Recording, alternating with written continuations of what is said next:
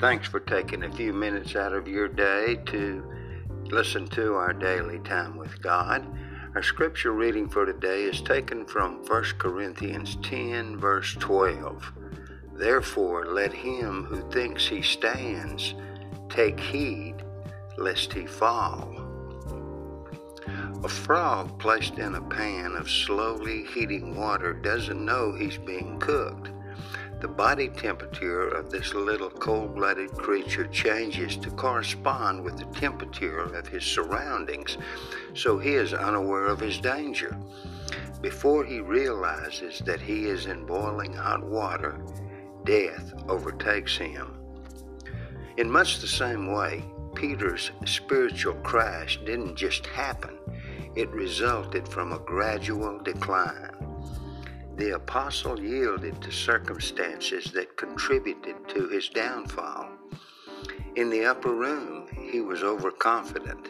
Then in the garden, he slept when he should have been praying. Failing to understand his master's redemptive purpose, he resisted the idea that Jesus would have to suffer and die. As soldiers arrested Jesus, the apostle impulsively drew his sword and cut off the ear of the high priest's servant.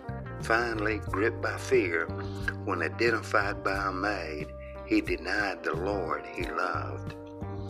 We shouldn't regard Peter's dramatic denial of Christ as only a foreign, first century failure.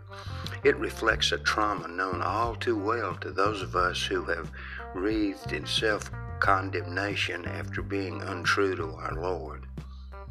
And our failures, like Peter's, usually follow a gradual pattern of decline. That's why we must daily acknowledge our dependence on God and obey His Word. It's the only way to avoid the tragedy of a cold heart that gets into hot water. Collapse in the Christian life is seldom a blowout, it is usually a slow leak. Therefore, let him who thinks he stands take heed lest he fall. 1 Corinthians 10 12. Thanks again for clicking in. Be encouraged and blessed as you do so.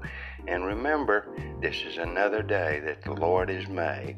Be sure and rejoice in it.